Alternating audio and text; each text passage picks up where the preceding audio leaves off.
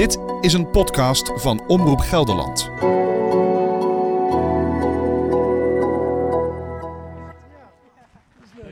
Hi, Mary. Yoska, Hi. Great to see you real life. you too. Yeah. I told you on the bus about my new friend Joska Meerdink from the radio station. Everyone, welcome Joska. Hi, everybody. The story will not get lost now because I have someone new. but but, but it, it, there are a lot of stories like this out there that if someone doesn't keep telling them or finding their own connection to them, they will get lost.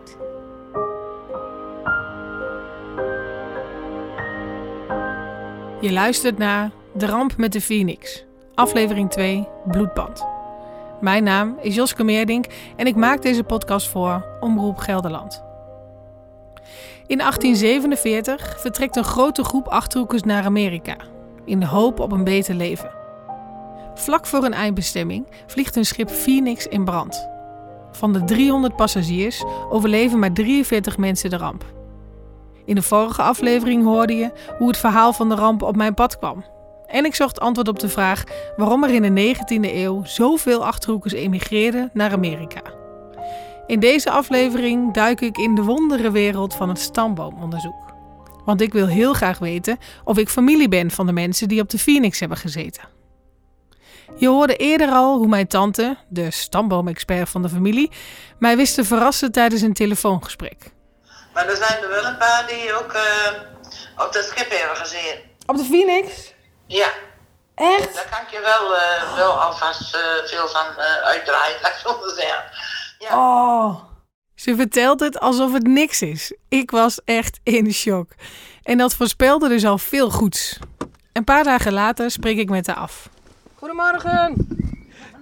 Ja, ik moet nog even zo mijn eh koffer pakken. Maar goedemorgen.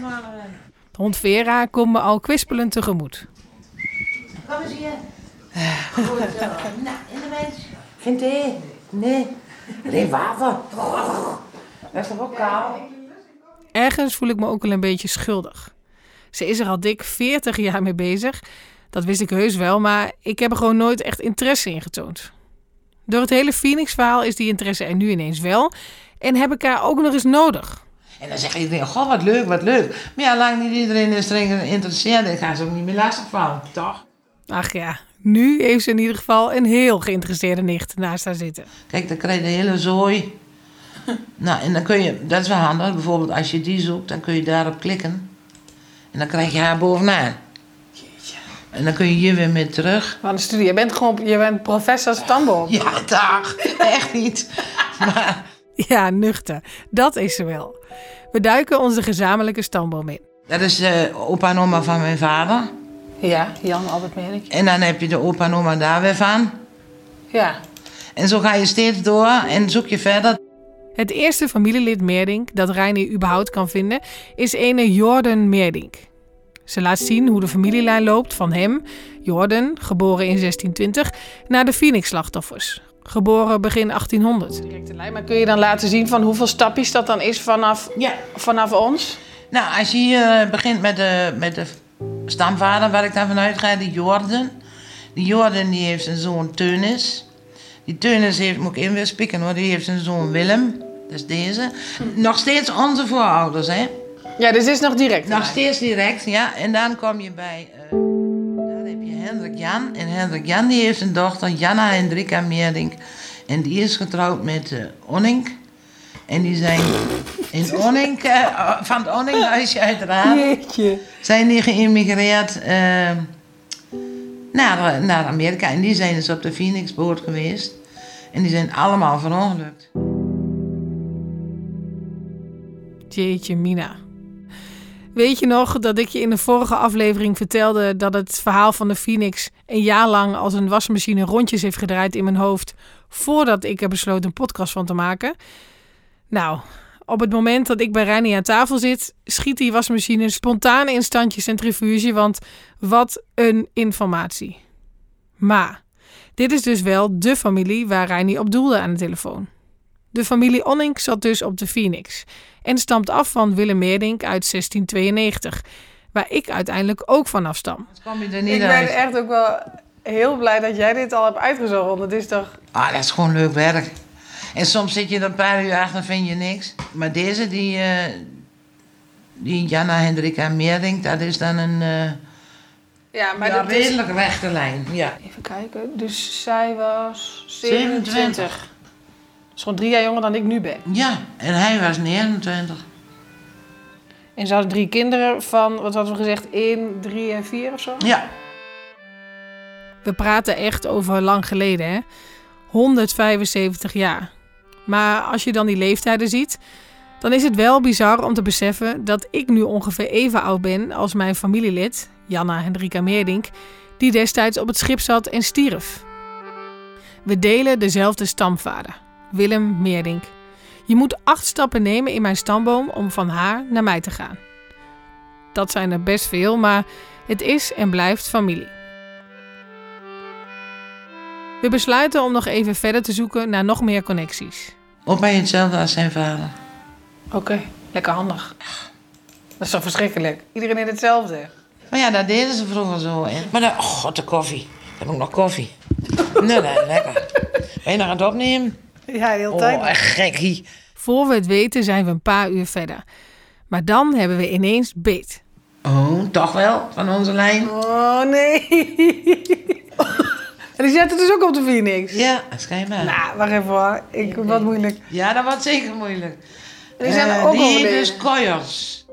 Net als de familie Onink, die we net ontdekten, stamt de familie Kooijers ook af van Willem Meerdink uit 1692. Ook dit is dus familie van mij en ook deze mensen kwamen om bij de ramp. Maar weet je, we hebben hartstikke mooie winst. We hebben al twee gezinnen. Ja. Als ik het gesprek met Reinier terugluister, weet ik eigenlijk niet zo goed wat ik moet vinden van mijn eigen enthousiasme. Ik klink helemaal happy de peppy als ik hoor dat het dus daadwerkelijk familie van mij op het schip zat. Het is een heel serieus verhaal en een verschrikkelijke ramp. Maar waarom vind ik het dan zo leuk dat ik eraan gelinkt ben? Waarom is het zo belangrijk voor me? Daar ga ik later deze aflevering over in gesprek met een sociaal psycholoog.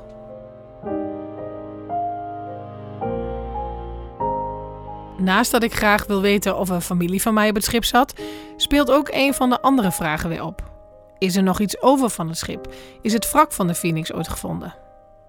Inmiddels heb ik er allerlei boeken, uittreksels en verhalen over gelezen. En daaruit blijkt dat er tot nu toe nog nooit iets van het schip is teruggevonden. Handig om te weten is dat Sheboygan de eindbestemming was van de Achterhoekse Phoenix-passagiers. Het was de haven waarnaar het schip onderweg was vlak voordat de brand uitbrak. Op de site van Wisconsin Shipwrecks staat dat het wrak vandaag de dag net ten noorden van Sheboygan ligt, verspreid over een grote afstand in 2,5 meter diep water. Oké, dus dan moet er nog iets te vinden zijn, toch? Verder lees ik ook nog een verslag van een oude stadshistoricus van Sheboygan. Hij tekende het hele rampverhaal in 1995 op, nadat hij had gesproken met nabestaanden van survivors. Hij schrijft: De Phoenix werd door een ander schip voortgesleept en dat verliep soepel, totdat ze het havengebied van Sheboygan naderden. Op dat moment stortte het voorste gedeelte van het schip in.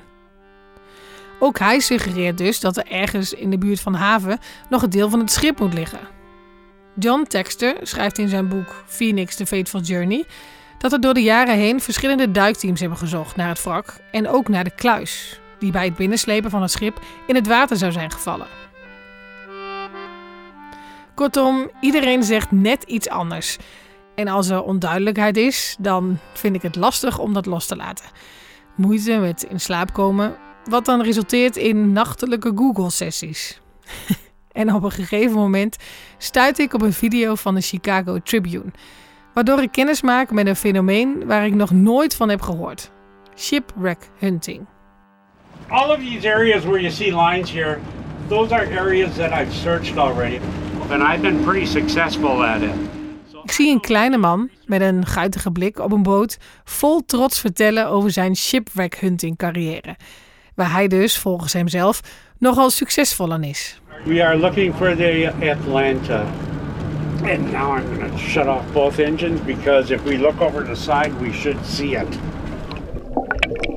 In deze video zoekt Steve naar het wrak van het schip The Atlanta, gezonken in 1906.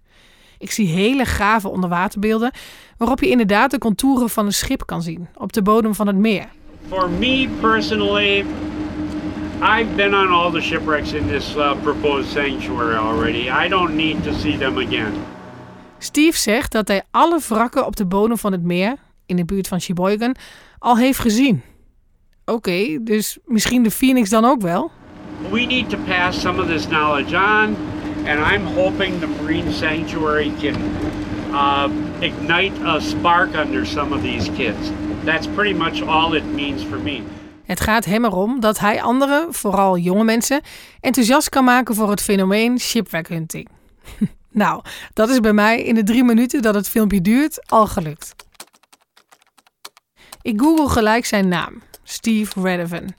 Achterhaal zijn mailadres en besluit hem te vragen of hij ooit naar het wrak van de Phoenix heeft gezocht. Ondertussen ga ik verder met het stamboomonderzoek. Mijn tante is een meerdink en die heeft dus alleen die kant van mijn familie onderzocht. Maar misschien zijn er ook wel matches te maken aan mijn moeders kant. Ik ontdek dat er in Winterswijk ook zoiets is als een historisch informatiepunt, afgekort het HIP, en neem er een kijkje om wat boeken te scoren. Maar zoals dat wel vaker gaat, lopen dingen anders dan je denkt. Ik ontmoet daar Willy Bilderbeek. Zij is vrijwillige en helpt mensen bij het maken van hun stamboom. En ze begon helemaal enthousiast. Oh, Meerdink, benen van de armen van de rieken. Nou, ik zei, ik kom volgende week wel terug. Uh, met mijn opnameapparatuur, dus ik loop nu een beetje buiten adem. Bepakt en bezakt. Loop ik naar het hip. Per toeval ergens terechtkomen waar ze je met open armen ontvangen en je dolgraag willen helpen. Dat is wel tekenend voor mijn zoektocht. Ik kom terecht op een zolder met allerlei stellingen vol met boeken en ordners. Er staan wat oude PC's met van die grote monitoren. Je weet wel, met echt nog zo'n kont. Hallo. Het ruikt een beetje muf. Maar dat kan ook niet anders met zo'n verzameling van oude documenten. Maar in totaal ben ik al wel een 20, 25 jaar bezig met stamboomonderzoek. Ja. En wat vind je er dan zo leuk aan? Het, uh, het zoeken. Het, het puzzelen. En dan de stukjes in elkaar kunnen leggen. Ik, ik, ik geef het graag aan al iedereen voordat het verloren gaat. Willy geeft aan dat er bij het HIP vooral vrijwilligers zijn die pensioen hebben. En dat ze best wel eens vreest voor het voortbestaan. Ze is dan ook gebrand op het enthousiast maken van jonge mensen. Net als Steve de Shipwreck Hunter. Ik hoop dat jonge mensen er interesse voor krijgen. Laat je niet ontmoedigen. Laat vooral niet tegen je zeggen van... je bent nog te jong om dat te doen. Je bent nergens te oud voor, maar ook nergens te jong voor. We gaan moedig aan de slag. Willy vertelt dat voornamen wel eens anders worden geschreven in stambomen. En ook datums kloppen niet altijd. Nou, lekker dan. En dan heb je soms ook nog dat de achternamen soms veranderen. Want vroeger werden mensen in de achterhoek vaak vernoemd naar de boerderij waar ze woonden. Als ze het over de familie van mijn schoonzus hebben, hebben ze het niet over Johan Meerdink. Over Johan van Kotschot Nijhuisman. Maar dat van maakt Kotschot het, Nijhuis. maakt het zoeken dus naar dingen best wel lastig. Omdat je dus zomaar van achternaam veranderde vroeger. Ja, eh, Napoleon heeft daar een einde aan gemaakt. Die zei, laten registreren op het gemeentehuis. Niks meer te veranderen. Al die namen en jaartallen. De een wel familie, de ander niet. De ander misschien. De moed zakt me in de schoenen. Oh, ik, ik weet niet zo goed wat we moeten doen. Ik dacht dat het heel makkelijk was, maar dat is dus niet. Ik dacht... ehm,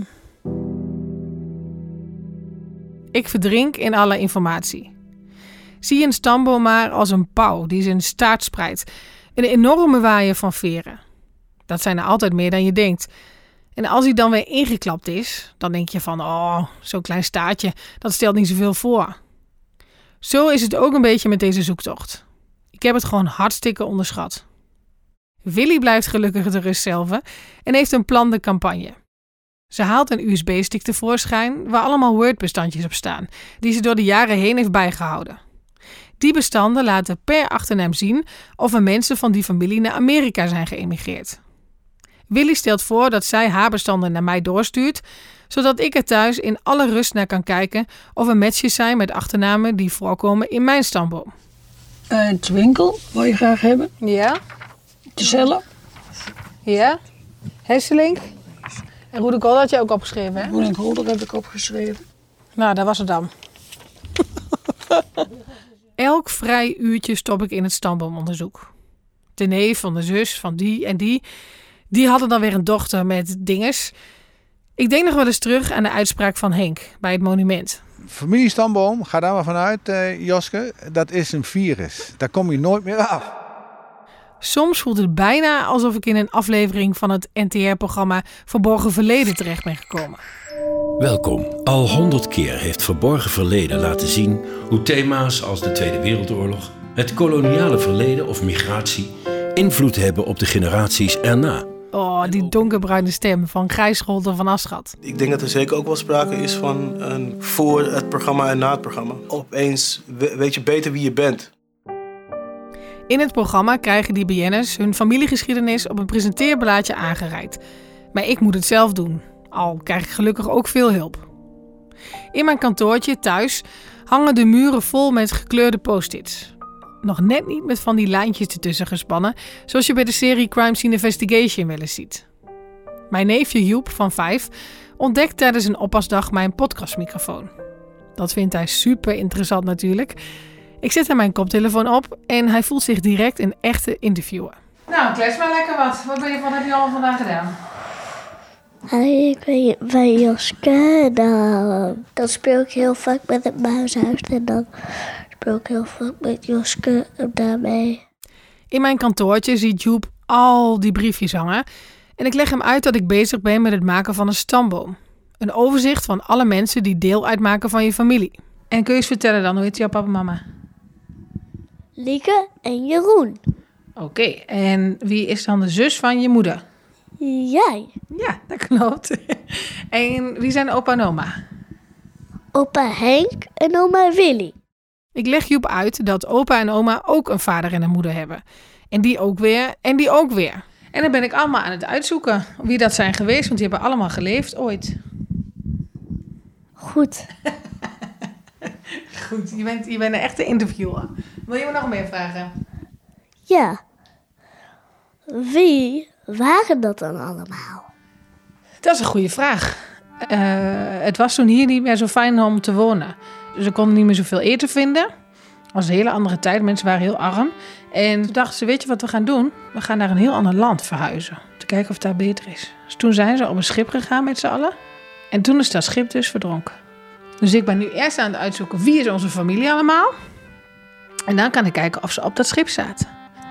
Oké. Terwijl ik dit aan het uitleggen ben, denk ik... Ah, arme Joep. Het kind is vijf en ga ik hem iets super ingewikkelds uitleggen.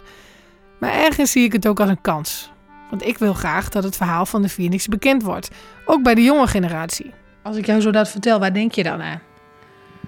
Aan hun natuurlijk. Een beetje verdrietig. Ja, dat is een beetje verdrietig, hè? Ja, dat vind ik ook wel. Dat is wel gek, want die mensen kennen wij helemaal niet. Want die leefden allemaal voor ons. Ja. Maar toch is het een beetje verdrietig. Ik snap dat wel. Ik heb dat ook. Ja. Ja. Dat snap ik ook wel. Goed zo.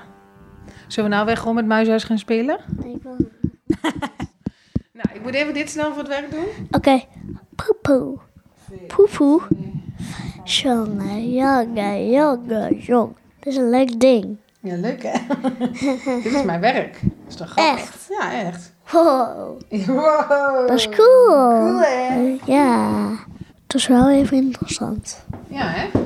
Ja. Ik heb ook mensen gekend die op een schip zaten. Echt waar? Wie dan? Dat was een andere familie, maar ik ken ze wel, maar ik weet niet meer hoe ze heten. En volgens mij zit er nou wel een gat in het schip. Ze gingen verhuizen naar Amerika. Oh. En toen, eh, volgens mij is het schip verdronken, maar dat weet ik nog niet. Dus daar, dat probeer ik nou op mijn kamer uit te zoeken. Aha. Ja, aan fantasie geen gebrek. Misschien was het toch een beetje te ambitieus van mij en ben ik een paar jaar te vroeg. Want wat moet een vijfjarige met dit verhaal? Maar wie weet is het zaadje geplant en herinnert hij het zich over een paar jaar nog. En daar zal ik hem er met liefde nog meer over vertellen. Ondertussen heb ik mail binnen van Willy van het HIP. En vergelijk ik mijn stamboom per achternaam met alle familiestambomen die zij heeft uitgezocht. Helaas, geen extra match. Het blijft dus voorlopig bij die twee gezinnen die ik bij mijn tante al vond. Als je een andere auto op het oog hebt, zie je ineens heel veel van dat soort exemplaren rondrijden. Dat magische fenomeen ervaar ik ook, maar dan met zolders vol met boeken, waar lieve mensen zitten die mij willen helpen met het stamboomonderzoek. Ineens schieten ze als paddenstoelen uit de grond en zit ik in Aalten op zo'nzelfde zolder met Jessica Demkes van het Euregionaal Historisch Documentatiecentrum. Een hele mond vol. Nou, goed. dat kan dus ook nog. Ja, dit, dit is, dit is Nou, een ik kan hier wel tien jaar in gaan. In gaan Oh, de- ik, ik, eh, ik kwam gewoon, in principe kwam ik tijd tekort. Want ik wil wel 36 uur in één eh, dag hebben. Maar ja, Ook Jessica wil mij helpen. En we zitten zo'n uur of twee te ploeteren door geboorteactes, trouwactes, bewonerslijsten. En dan stuiten we op vier kinderen met de achternaam Te Winkel. Van zeven, vijf, drie en één jaar oud. zijn die kinderen dan alleen op die boot geweest? Ja, ze waren heel jong en dat kan toch niet? Zit er dan nog meer familie van, van die kinderen op die boot aan? Want Nee, eh, dit, ze- dit ze zijn de enige twinkels. En die zijn dus omgekomen op de Phoenix. Ik denk dat als ik nog verder zoek, dan, dat, dat al mijn voorvaders op de Phoenix zaten. Want het wordt toch... het houdt niet op. De kinderen van Te Winkel zijn familie van mij via oma Meerdink. De andere twee families, Krooijers en Onink, waar ik het eerder over had, zijn familie via opa Meerdink. Het stamboomonderzoek werpt dus zijn vruchten af. Zo zie je het monument voor het eerst en zo ben je ineens gelinkt aan drie omgekomen families. En daardoor komt het verhaal nog dichterbij. My name is Joske Meerdink. 30 years. Ik sluit het zoeken vanuit mijn eigen stamboom af. Maar besluit dat ik nog wel wil zoeken in de stambomen van de overlevenden. Want als ik al een link heb met drie families die zijn omgekomen, dan zou het toch ook gewoon kunnen dat ik een link heb met een van de tien Winterswijkse overlevenden? Wat dan weer zou betekenen dat er nu nog nazaten van een leeuw zouden kunnen zijn. Henk de Kulve en Willy van het HIP adviseren me beiden dat ik contact op moet nemen met Mary Recew uit Amerika. Ik tik een berichtje aan haar via Facebook chat. Dear Mary Recew, I apologize in advance for my English. It won't be flawless, but I will do my very best.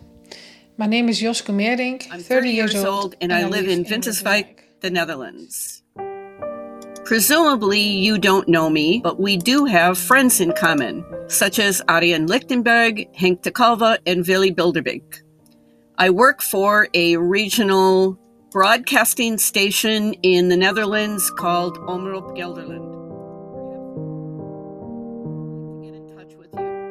Hopefully, you are just as excited as I am. Perhaps we could video call sometime. Hope, to, hear from you. Yours sincerely, Joske Meerdink. Nou, daar gaan we dan. Verstuurd. Zal al denken, wie is dat? Ondertussen heb ik ook een reactie terug van Steve, de shipwreck hunter. Steve bevestigt gelijk een van de verhalen die ik eerder las over het wrak van de Phoenix. Hij zegt dat het uitgebrande schip destijds naar de pier is gesleept, maar nu onder de huidige haven ligt, omdat de kustlijn een stuk is opgeschoven. Hij sluit zijn mail af met: I will be willing to help you in any way I can. nou, dat heeft hij geweten. Ondertussen droom ik er al een tijdje van. Om zelf af te reizen naar het beloofde land, mijn familieleden achterna. Ik mail Steve terug met de brutale vraag of hij bereid zou zijn om met mij naar de rampplek te varen.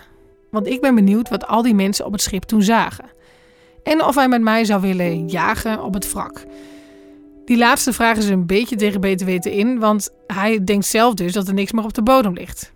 Maar er gaan ook andere verhalen. Dus wie niet waagt, wie niet wint. In de weken die volgen hebben we bijna dagelijks contact. We wisselen landkaartjes uit, stukken uit boeken waarmee ik hem laat zien dat andere mensen wel denken dat er nog wat zou kunnen liggen. Maar dan is het ineens anderhalve week stil.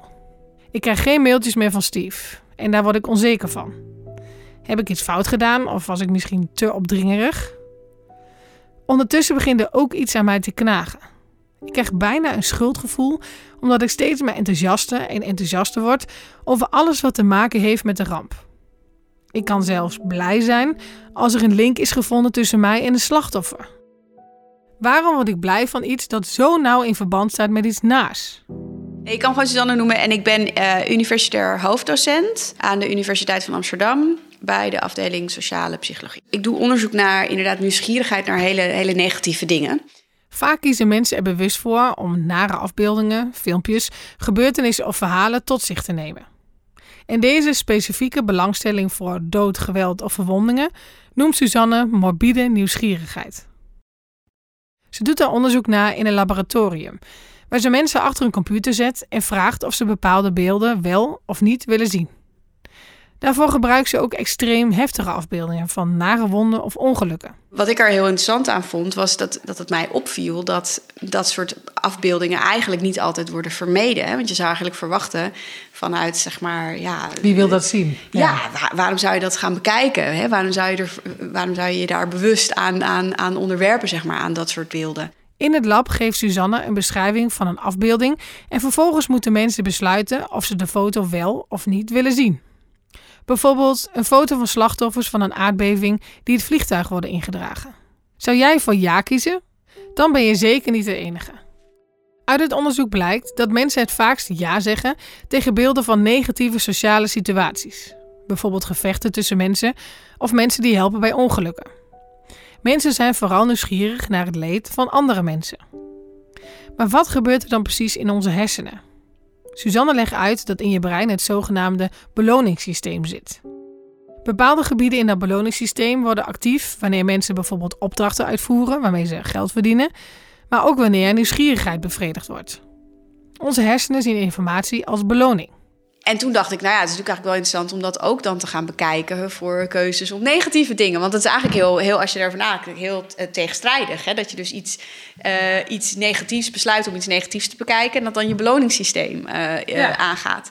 Nou, en dat hebben we inderdaad gevonden. Dus als je dat bekijkt in het brein, dan zie je dus inderdaad dat het beloningssysteem ook geassocieerd wordt met het bewust ervoor kiezen om een heel naar plaatje te bekijken. En dan is het niet omdat mensen dat leuk of fijn vinden. Maar dat is dus waarschijnlijk niet zo. Waarschijnlijk gaat dat beloningssysteem dus aan omdat er informatie in zit. En het beloningssysteem ziet dus informatie ook als waardevol. Maar wat is er dan precies waardevol aan het verkennen van negatieve dingen? Suzanne denkt dat er drie mogelijke verklaringen zijn. De eerste verklaring. Mensen worden nieuwsgierig als ze een knowledge gap, een soort informatiekloof ervaren. Dus uh, je bent je bewust dat er iets is wat je niet weet. Dus je weet eigenlijk wat je niet weet. Ja. En in dit geval ben jij natuurlijk anderhalf jaar lang bezig geweest met dit.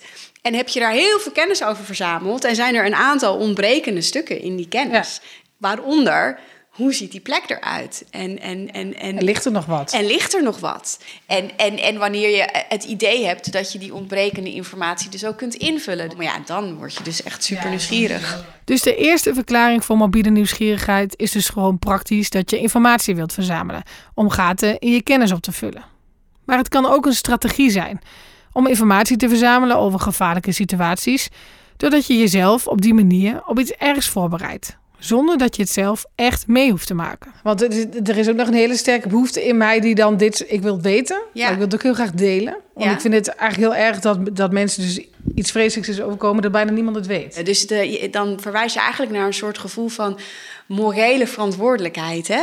Van ik kan hier mijn ogen niet, niet, niet voor sluiten. En dat vinden we inderdaad ook wel. En het kan inderdaad zo zijn. En het is natuurlijk, ik ben nu een beetje aan het speculeren, hè, maar dat je dus diezelfde ideeën over wat het jou kan bieden in termen van informatie of betekenisvolle ervaring, dat je dat ook projecteert op anderen. Dat je denkt, nou, dan ga ik dat, als ik dat zo voel, dan, dan ga ik dat ook aan anderen aan, aan, uh, aanbieden. Het kan soms ook nuttig zijn om emoties zoals boosheid, angst of verdriet te ervaren in een veilige situatie. Zo leer je omgaan met je emoties. Je kunt bijvoorbeeld een spookhuis bezoeken en je daarin blootstellen aan allemaal schikeffecten. En op die manier leer je je eigen reactie beter kennen. Wat Suzanne dus eigenlijk samenvattend zegt is dat het dus nut zou kunnen hebben om jezelf bloot te stellen aan negatieve informatie. En dat stelt me eigenlijk wel een beetje gerust. Ik denk wel dat dat een, interessante, een interessant aspect is eh, van dit hele, hele, ja. hele morbide nieuwsgierigheidsfenomeen. Is dat het nog wel een beetje een soort van slechte reputatie heeft. En het interessante is dat het ook heel lang um, in, de, in de wetenschap heel erg bekeken is vanuit het sensatiezoeken. Wil je meer weten over haar onderzoek? Check gld.nl/slash Phoenix. Inmiddels heb ik bericht terug van Mary uit Amerika. Ze wil me dolgraag helpen om uit te zoeken of ik ook nog te linken ben aan een van de tien Winterswijkse overlevenden. We besluiten de videobellen. Yes, finally. Sorry, Mary. That's. That's okay. this is how you find out what works. I was very excited that someone new and someone your age is interested in in keeping this story alive. Mary is een professioneel genealoog en onderzoekt vooral migratie van Nederland naar het midden van Amerika. Ze vertelt dat ze is begonnen met stamboomonderzoek voor het internettijdperk. Dus niks was digitaal en alles was op papier. Ze kwam in de jaren 90 ook geregeld naar Nederland voor onderzoek en toen had ze een slimme tactiek. I would come home with 50 pounds of paper in my suitcase. uh, literally, I, I, I, for many years, when you could take two suitcases, one suitcase was 50 pounds of paper.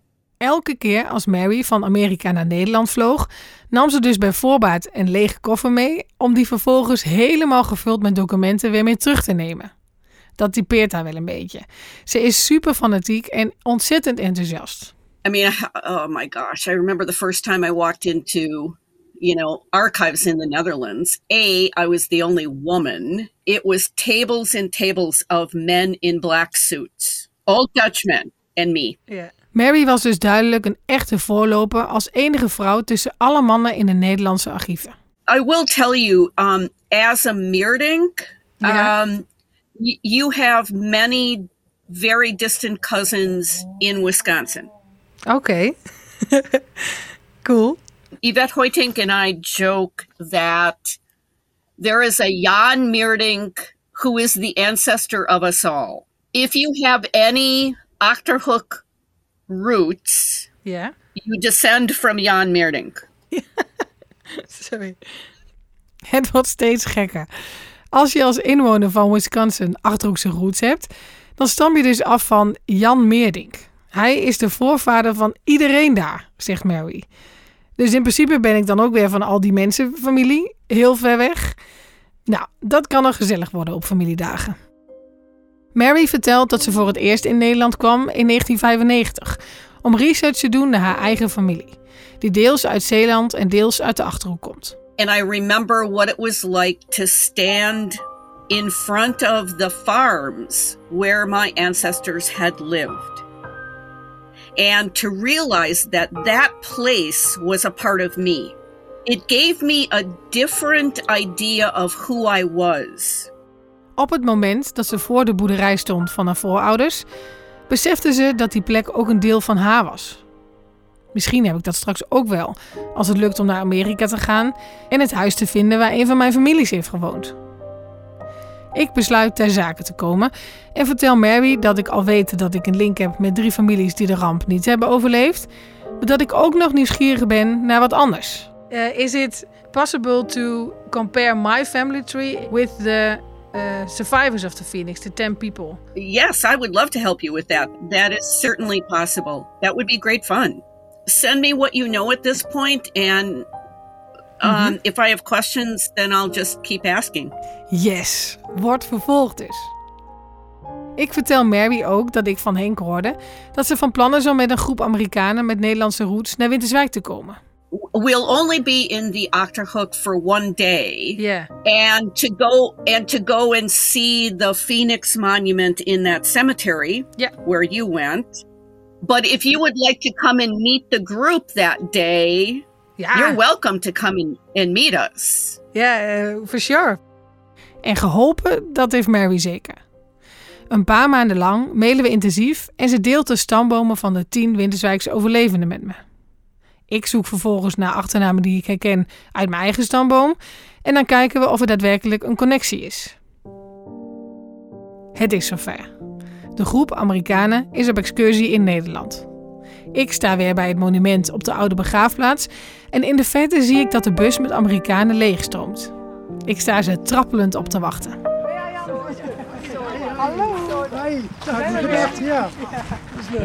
Hi, Mary. Hi. Great to see you in life. You too. Heel gek om Mary ineens in het echt te ontmoeten.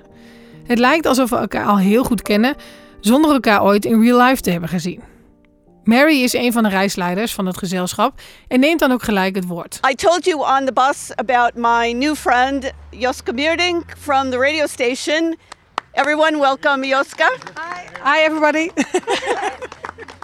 So, uh, part of why she is here, not just to actually meet me for the first time, um, is because of her podcast about uh, the Phoenix disaster. So, it has a relationship to what you're about to learn about the monument and the story if you don't already know it. Okay, 2017. This was... Mary vertelt een groep Amerikanen over het monument, de ramp zelf en over alle gebeurtenissen in 1997. Toen was de Phoenix-ramp namelijk 150 jaar geleden en organiseerde Mary samen met anderen een herdenking. Dat werd een evenement van vier dagen vol ontmoetingen en activiteiten met honderden nazaten van overlevenden. Ook werd ze toen gevraagd door de nazaten om stamboomonderzoek te doen. Doordat de Phoenix tot de waterlijn was afgebrand, was de passagierslijst ook vergaan. Uiteindelijk heeft Mary door haar onderzoek die lijst weer tot leven kunnen wekken. There was something for me that was pretty heartbreaking about the fact that the women and children had no names. That they would go down in history as having no names unless something was done. In de tijd van de Phoenix-ramp, 1847, werd vaak alleen de naam van de man opgeschreven op officiële documenten. En dat stoorde Mary enorm. Door haar onderzoek heeft ze uiteindelijk alle namen van de vrouwen en kinderen kunnen achterhalen. Tijdens de herdenking in 97 hebben er iets speciaals mee gedaan. We passed candles around the tables, and I read the names of everyone who had perished. Because it was the first time in 150 years that all of those names had been said out loud. Edelina Johanna Koyers, Baron Willem Koyers, Hendrik Jan Nijwaida, Dora Gesina Voskel, Jana Hendrika Nijwaida, Jan Willem Nijwaida. In de tijd tussen ons videogesprek en de ontmoeting in Winterswijk hebben Mary en ik veel contact via de mail over het stamboomonderzoek. Na ontzettend veel gepingpong gebeurt er iets wat ik eigenlijk niet meer had verwacht. Samen komen wij erachter dat ik familie ben van, hou je vast, 6 van de 10 Winterswijkse overlevenden. Sommige 13 stappen van mij verwijderd, maar de familie Onk 10 stappen. For the last month or so, I've been very Daily emailing with me. yeah, you know, trying to search through the records because she's young. I have to go back quite far to to make the connection to um, you know these families. So, but we've made some really good connections between some of the survivors and some of the people who perished for her personally. So. yeah, Again, yeah. the, the story will not get lost now because I have someone new. Ja, die rol van ambassadeur neem ik met liefde op me. Maar even terug naar de Winterswijkse overlevenden, waar ik een link mee heb. Met de familie Onk heb ik dus de beste connectie. En Onk, weet je nog? Ik weet van jouw droppers, maar hoe heet het daarboven dan? Onk. Onk? Over die familietak had mijn oma het al helemaal aan het begin van mijn zoektocht. En het verhaal van die familie is heel triest. Vader Jan Willem en moeder Janna Gezina gaan samen met hun kinderen aan boord van de Phoenix. Drie dochters, die ik eerder noemde, en drie zonen. Tijdens de ramp verdrinken moeder en de drie zonen, maar overleven vader en de drie dochters. Wat moet dat een drama geweest zijn?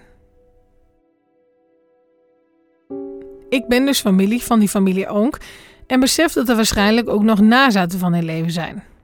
Wederom is Mary mijn redder in nood en kent zij ook daadwerkelijk nazaten. Ze brengt me in contact met Mark Hesselink. Klinkt lekker Nederlands, toch? Hij stamt af van een van de drie dochters Onk. Ik besluit hem te mailen en al gauw heb ik er een soort van penvriend bij en mailen we zeker een paar keer per week.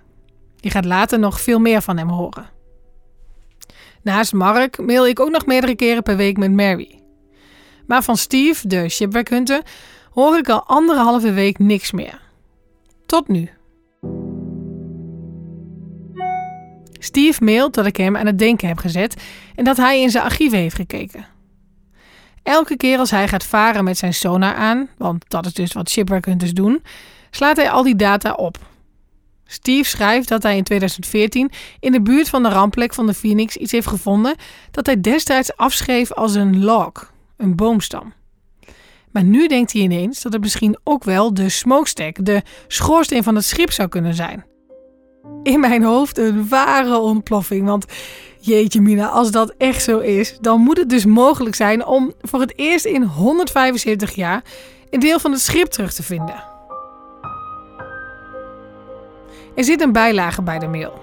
Een filmpje van het dropcamera van Steve. Want wat doet hij als zijn sonarapparatuur iets heeft gevonden op de bodem? Dan gooit hij een waterdichte kist naar beneden, met daarin GoPro's, kleine cameraatjes. Even later trekt hij die constructie weer naar boven en dan kan hij thuis op zijn laptop kijken wat er daadwerkelijk op de bodem lag. In 2014 zag Steve dus op deze beelden, waar je nu geluid van hoort, iets wat leek op een boomstam, maar deed er verder niks mee. Als je weet wat hij normaal gesproken vindt op de bodem van het meer, dan snap je wel dat hij je niet meteen op aansloeg. Doorgaans vindt hij namelijk schepen die helemaal intact zijn, of er in ieder geval nog uitzien als een schip. Geen lullig pijpje. Maar dat lullige pijpje kan wel het enige zijn dat er nog over is van het beroemde schip Phoenix. Het is op de beelden moeilijk te zien of dat langwerpige voorwerp van binnen dicht is, dus een boomstam zou kunnen zijn, of hol is en de pijp zou kunnen zijn. Hoe komen we dat te weten? Door het verder te onderzoeken en van dichtbij te bekijken, zegt Steve in de mail. Hij sluit af met: It may be wishful thinking that possibly it could be the smokestack. This gives you more to ponder. Steve. Nou, wat denk je zelf, Steve? Nu kan ik toch helemaal niet meer slapen. Nog even terug naar het allereerste gesprek dat ik voor deze podcast had met Henk. Het allermooiste is gewoon dat je naar Amerika toe gaat en dat je tussen de mensen staat om die mensen in de ogen te kijken. En dat je ziet van, goh, dat kan wel een oom of een tante van mij zijn. Ik denk dat je je, je familie moet achterhalen. Ik hoop zo dat ze bestaan, maar ik weet het gewoon niet. Ik zit al helemaal, te, te rom, helemaal romantisch te denken hoe die ontmoeting dan gaat, maar geen idee. Door de gesprekken met Henk en Mary, het stamboomonderzoek met goede resultaten en uiteindelijk de ontdekking van Steve, kan ik er voor mijn gevoel niet meer onderuit. Ik moet naar Amerika, naar het beloofde land. Ik gooi een balletje op bij mijn baas en die vindt het uiteindelijk ook de investering waard. Wat gaan jullie allemaal doen in Chicago? Ik stap aan boord van de KLM Dreamliner, die mij 6600 kilometer verderop gaat afzetten in Chicago. En vanaf daar is het nog een kleine twee uur rijden naar Sheboygan, wat de eindbestemming had moeten zijn van mijn familieleden. Vliegtijd naar Chicago vandaag is uh, 8 uur en 10 minuten. Zullen ons uitzwesten om uh, tijdens de vlucht wat tijd te winnen. Om er toch nog redelijk op tijd in Chicago aan te laten komen. Voor nu vraag ik een paar minuten geduld te wensen. Heel aangename vlucht. In de derde aflevering kom ik aan in Amerika en ontmoet ik Mark Hesselink en zijn vrouw na drie maanden mailcontact. Mark en Janice. Hi, nice meeting my you. long lost relative. It's good. How are you? Great, and yourself? Oh, good You to see you. Good trip. Ik zie Mary weer en sta samen met haar langs de kant van Lake Michigan, met zicht op de rampplek. Ze vertelt over de held van de ramp, David Blish. And he was encouraged to get on one of the lifeboats and instead chose to go back to get more children. Met shipwreck hunter Steve ga ik op jacht. Okay, there it is on the left side. We just went by it. Okay. I kind of try to keep things secret for a while. En laat ik een maritiem archeoloog kijken naar de beelden van Steve. Uh, so that would be that would be a pretty exciting discovery. Dit en meer in de derde aflevering. Voor de reis naar Amerika maakten we gebruik van CO2-compensatie vanwege het klimaat. Je luisterde naar aflevering 2 van De Ramp met de Phoenix. Een podcast van Omroep Gelderland. Mijn naam is Joske Meerdink. De redactie, het schrijven van het script, de uitvoering en de montage waren voor mijn rekening. De eindmix is gemaakt door Gedo van der Zee. Coaching en eindredactie door Maarten Dallinga. En heel veel dank aan Dini van Hoften, Lieke Meerdink en vele anderen voor het meedenken. En jij? Bedankt voor het luisteren. En vergeet je niet te abonneren. Zo krijg je een seintje als de volgende aflevering online staat. En als je dit een interessante podcast vond, zou ik het heel fijn vinden als je dat aan anderen laat weten. Nog leuker is het als je een recensie achterlaat bij Apple Podcasts of Spotify. Dat helpt andere mensen deze podcast te vinden. Dan is het ook zeker de moeite waard om te kijken naar de tweedelige documentaire over de ramp met de Phoenix. Je kunt dat vinden door te kijken op gld.nl/slash Phoenix. Heb je tips, vragen of andere suggesties? Mail ik dan naar phoenix.gld.nl.